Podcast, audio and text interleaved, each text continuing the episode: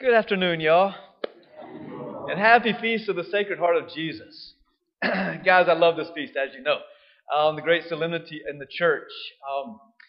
I remember, a couple of years ago when I went to Europe, one of the places that me and Father Will went to was the convent of St. Margaret Mary Alacoque, who is the young nun who received the great vision and apparition of the Sacred Heart of Jesus, whom we have her relic up here, by the way. We have first-class relic of Margaret Mary Alacoque and St. Francis de Sales, great patron of our diocese, and this beautiful image of the heart of Jesus being burning with love. So anyway, it was an incredible place to be able to visit. Her body is right there, and I celebrated Mass and offered it up for the parish and you guys here. But I remember the first day there, we celebrated Mass, concelebrated Mass on the main altar. And there's this beautiful image on the back wall of Jesus, and he's like standing in the midst of fire. And Margaret Mary's on the side of him and a few other saints. And anyway, I was just kind of like oh my gosh, like this is it. Like this is the convent where this great apparition happened, right? And so after Mass, I was talking to the little sister, little nun, and I was asking her, I was like, where did it happen? Like, what's the exact spot Jesus appeared to her and ripped open his chest, and she saw that burning heart in the chest of Jesus? Said, where did it happen? Like, was it upstairs? She said, no. Where the altar's at, that's where he appeared to her.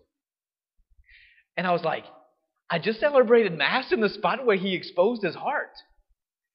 And I was just, I was totally floored. And so it got me thinking, I'm like, wow, what a blessing, right? Every time the priest enters into the church, and we walk up here, and we have the great privilege and honor of touching the altar, and we kiss the altar. It's always been a tradition of the church that the altar is the symbol of the heart of Jesus. A little side note, whenever I was ordained a deacon, I wasn't allowed to touch the altar. Deacons can only kiss. They can't touch.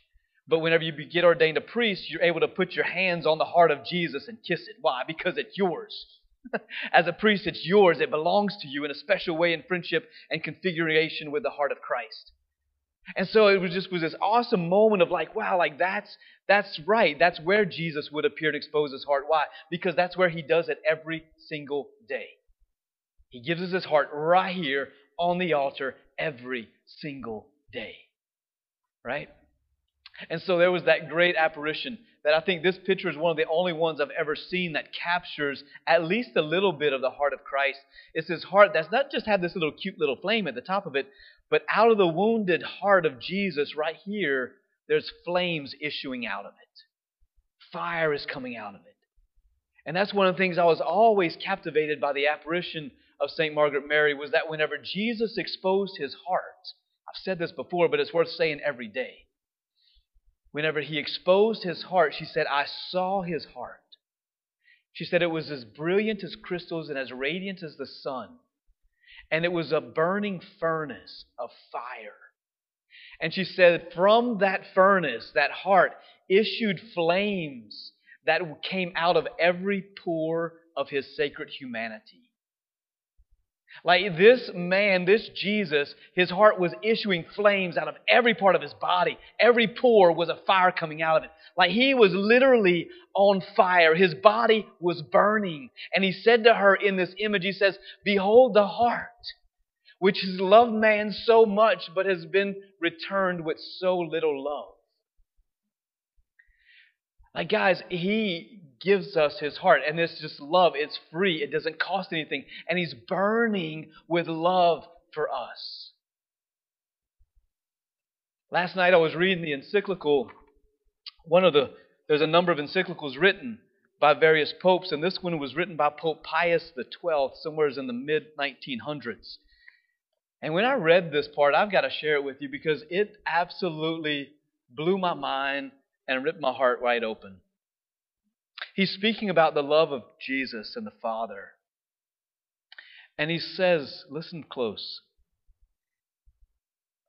He said, he shows his living heart, wounded as it were, and throbbing with a love yet more intense than when it was wounded by the death of the Roman soldier's lance. Thy heart has been wounded so that through the visible wound we may behold the invisible wound of love. right? He shows the Father his wounded heart, right? That's what the Pope goes on to say. And it's the advocate, he says, the Holy Spirit, the advocate, shows the Father the wounded heart of Jesus. And I was blown away. I prayed with this and I was just like imagining in my own mind, what did that look like? Imagine the Father is right there before the Son.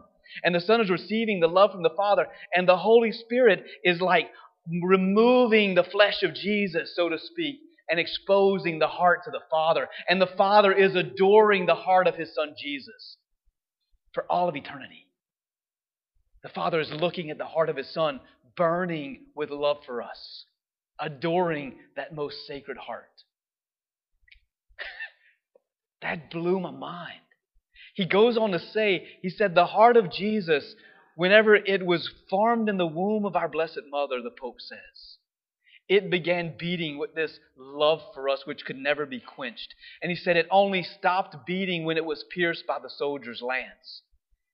That's the first time the heart of Jesus stopped beating with love for us, was when it was pierced. You see, Jesus was on the cross and gave us everything, but His love is so crazy, it's so magnificent, that it wouldn't stop with just dying. It had to be emptied out. It had to be given fully, and so it was pierced with love. It's the first time the heart of Jesus stopped beating in His sacred humanity. The Pope says it then began beating again when His soul rejoined His body and He resurrected from the dead. He said at that moment, and I'm kind of paraphrasing, he says at that moment, this heart of Jesus begins to beat, and it will never stop beating for us. It's a live heart. It's not a dead heart. It's alive, and it's beating for all of eternity. It will never stop beating for us. It will never stop going out. His flames will never extinguish. It will always burn for us, for the love of our us, of you and I. It'll never stop. It's consuming Him. Literally consumes Him in fire, right? And so to think about that, wrap our minds around that. That kind of love is not hard to receive. People say all the time, how do I come closer to Jesus? Don't be afraid to get burned, right? How do you come closer? Enter into His heart. Just walk up to Him and say, Lord, I can't fix myself. I can't stop doing what I'm doing. I might be struggling. There are areas in my life. Enter into the heart of Jesus, and fire consumes. Fire purifies. Fire makes that holy, right? And so this is what we're called to. To enter into the heart of Jesus is wide opened up like a doorway for us, so we can have access, right? And so this is the great devotion that we have. It is the most incredible devotion that the church has. It is not a pious practice. We have to understand that.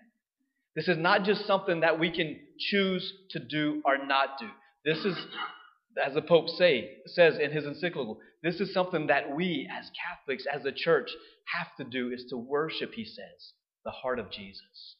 Why? Because ultimately, it's here. His heart's right here in the Holy Eucharist. That's the heart of Christ given in love for us. How I wish we could see what happened here.